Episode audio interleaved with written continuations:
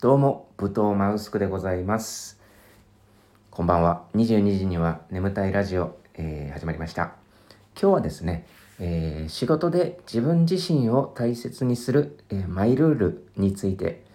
えーお話ししたいと思います。えーそうですね、あの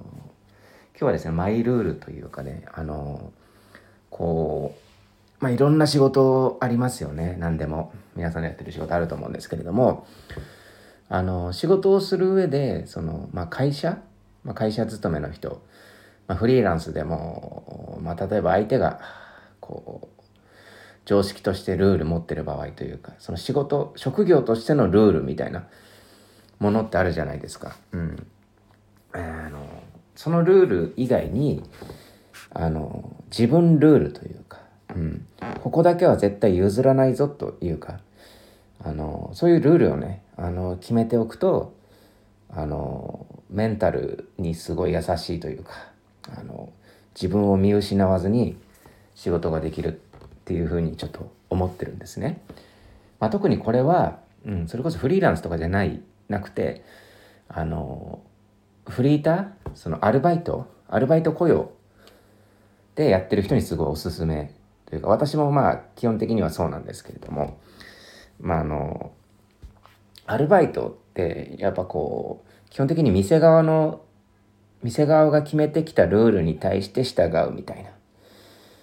まあもちろんあのその例えばね時間通りに出勤するとかそれは当たり前なんですけれどもまあ細やかなルールがあると。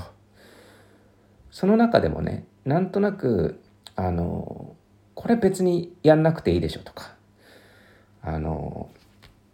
これはルールに決まってないしそこはじゃあ自分なりのその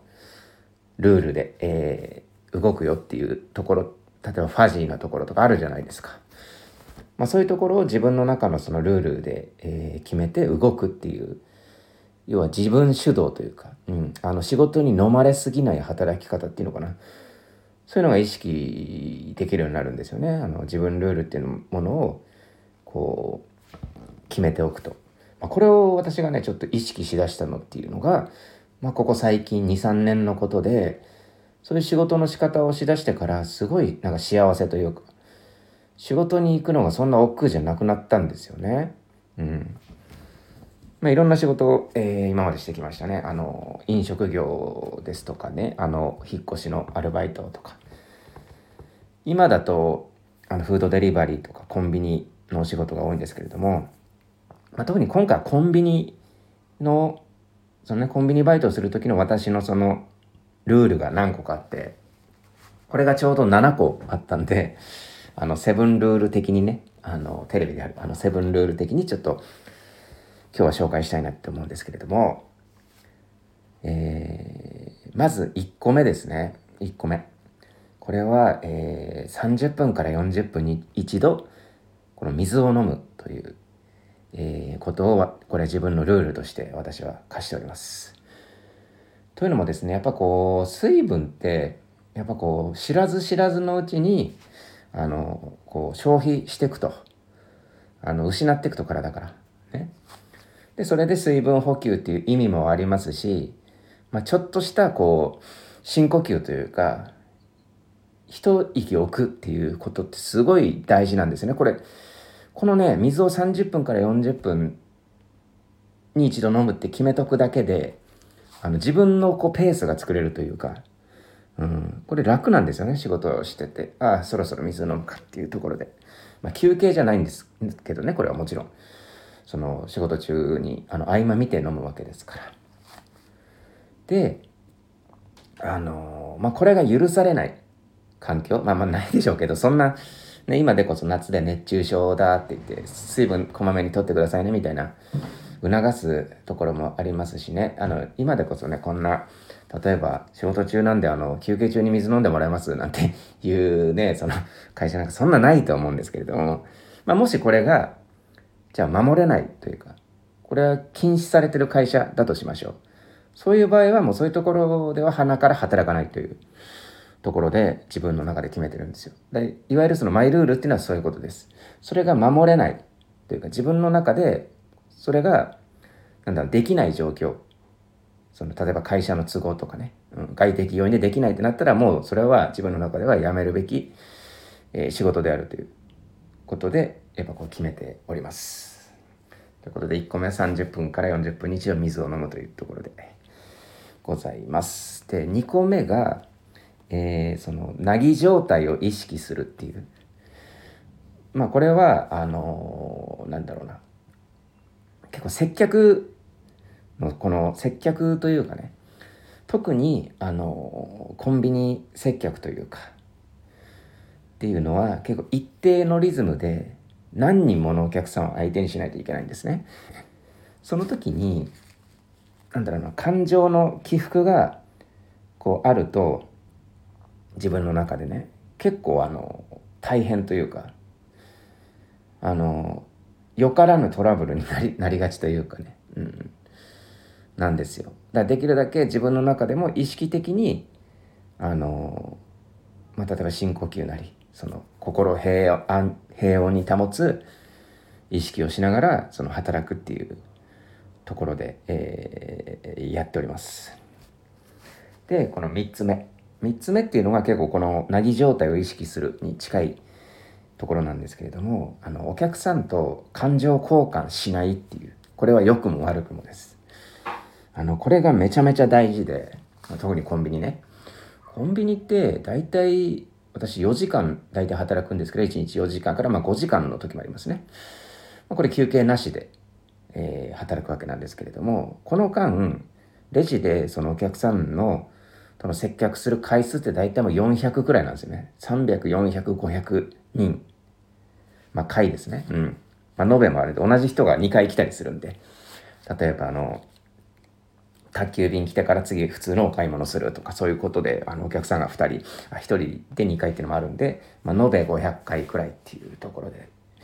やるのでなんだろうねいちいち例えばねイラついてるお客さんの感情とかね。特にこの負の感情をもらわないのはめちゃめちゃ大事で。あのなんだろうな。そのもらっちゃうじゃないですか。例えばイラッとした感情イラッとしちゃうわけじゃないですか。あ影響されてね。それに対して次のお客さんにそのイラが出ちゃうとそれがクレームの原因になったりするんですね。うん。なんだお前ってなるじゃないですか。でも自分としては前の前のお客さん、例えばイライラしたお客さんが3連続で来たから、その影響を受けてそうなってんのに、自分のせいってなるわけですよ。だからこれは良くないと。だから私は比較的良くも悪くも、それこそ前言ったなぎ状態を意識する。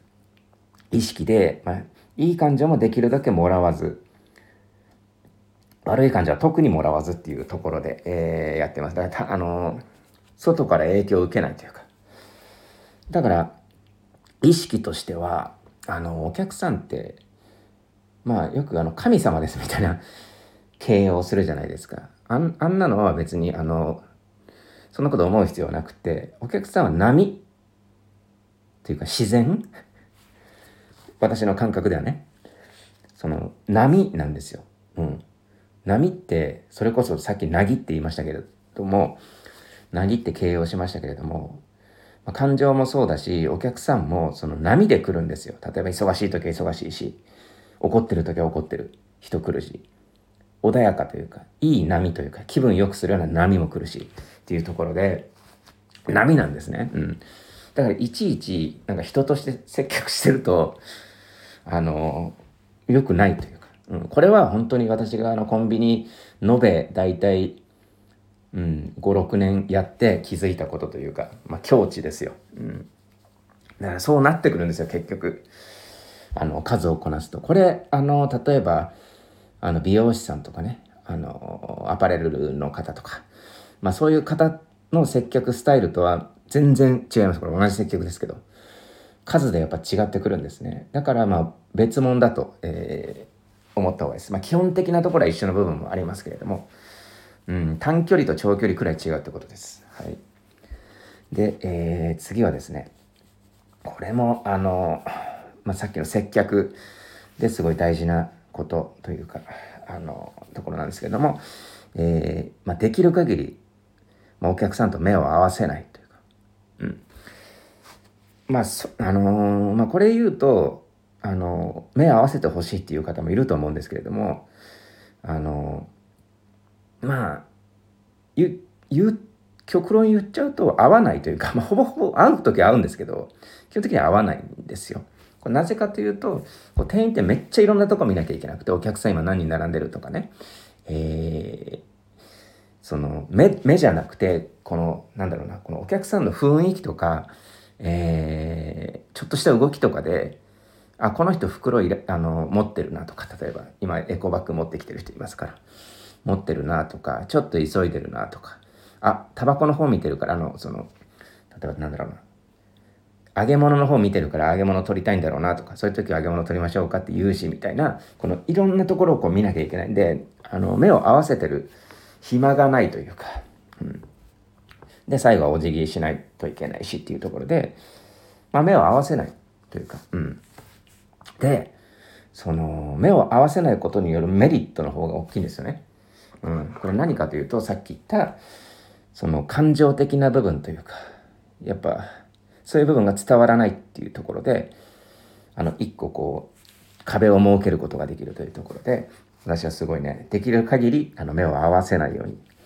えー、してます。あまりにも目そらすとあのあれなんで不自然なんで。まあナチュラルに、まあ、これは意識的な問題でやってます。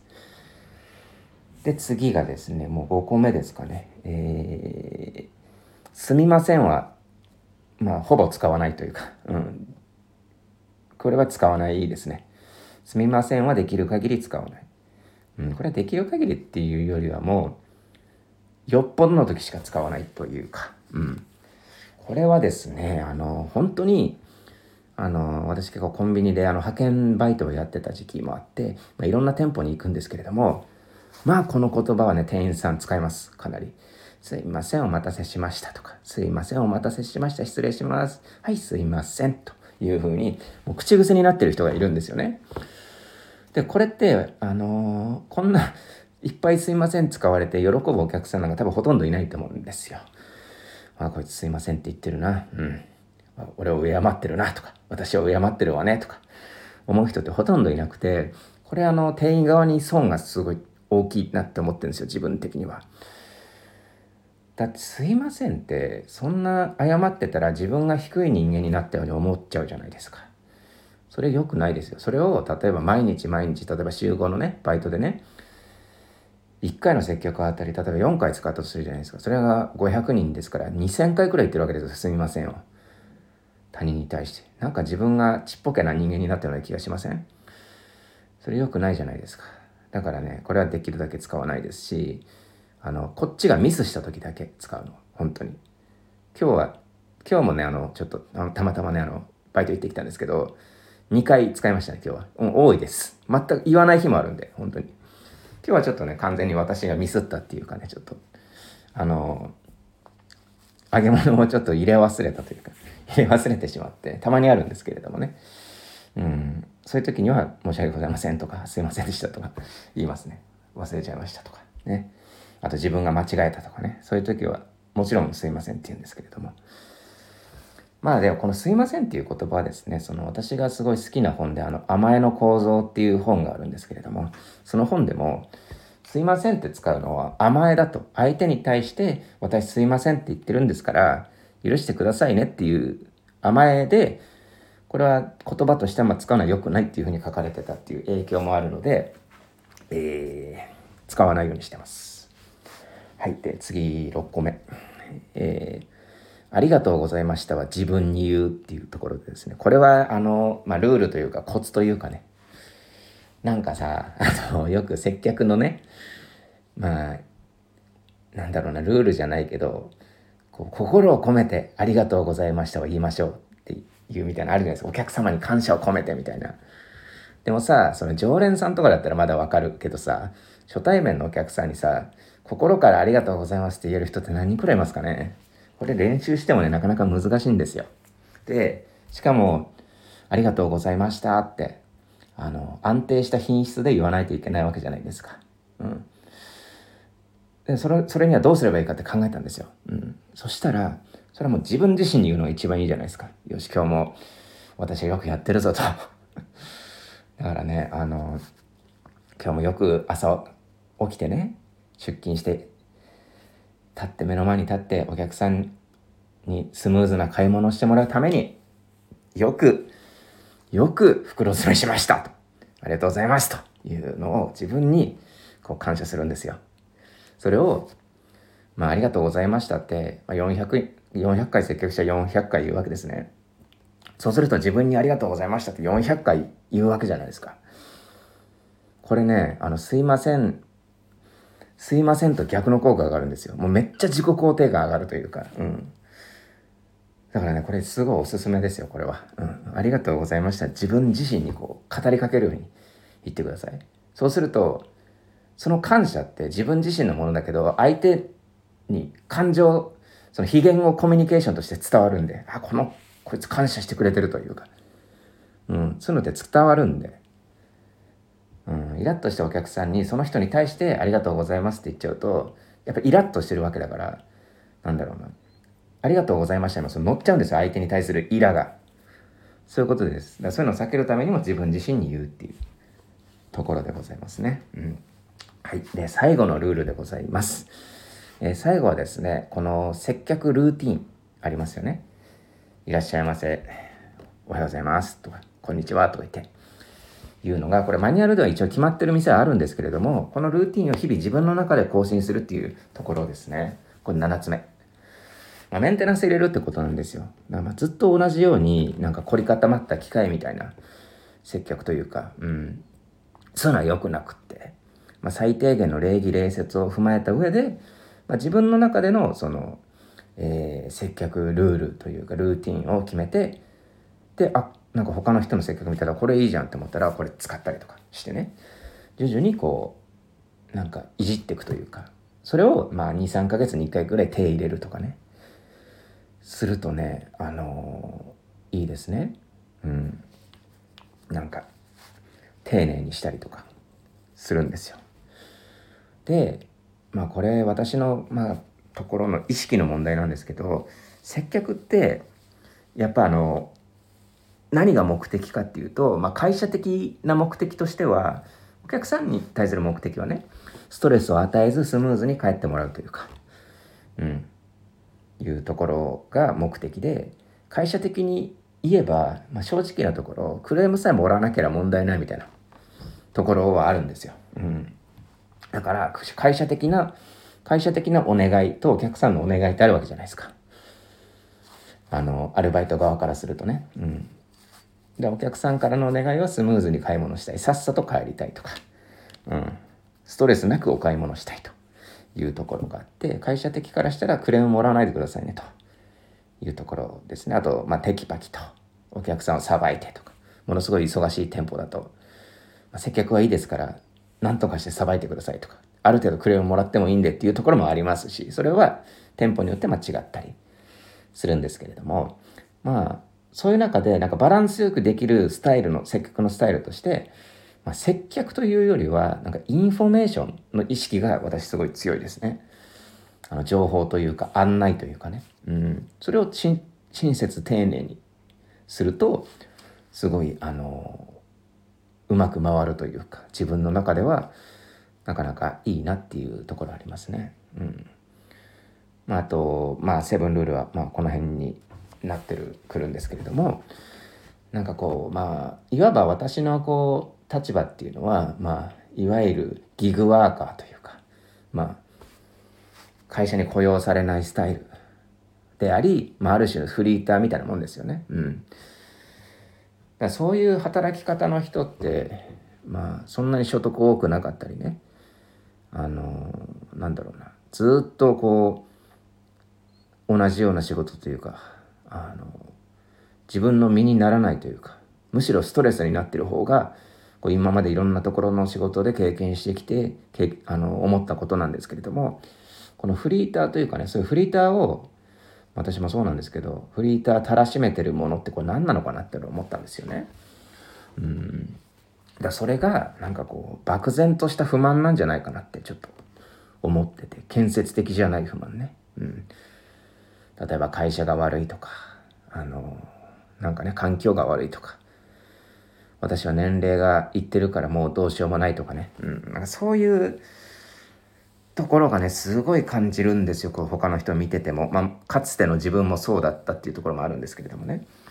そういうところから脱却していくためにはなんかこう漠然とした不満をできるだけなくして、まあ、仕事が楽しければ問題ないんですよね本当に。いや本当に幸せならねず一生フリーターだっていいんですから。その仕事が楽しくってやってればね、うん、何の問題もないんです。不満とかさこのイライラがあるからやっぱ辛いわけじゃないですか。うん、だからそのフリーターっていう問題じゃなくてねあのなんか自分のなんかルールが決めてなくてそれこそ会社のせいとかね会社依存の考え方だとやっぱそういう風になっちゃうのかなって思ったんですよ。だからそれで私はそのルール自分の中のルールを決めてね。例えば何をやるにしたってこれ決めてますよ。それこそあのウーバーイーツとか、うん、そういうフードデリバリーの仕事もするんですけれどもそういう時も決めてて自分の中では。これはやらない。これはこれは頑張るとか。これやるくらいならやめるとか。ちゃんと決めとくっていう。ことがすごい大事なのかなって、えー、思っております、えー、皆さんは、えー、仕事に対する考え方はどのように向き合ってるでしょうか。今回は以上でございます。どうもありがとうございました。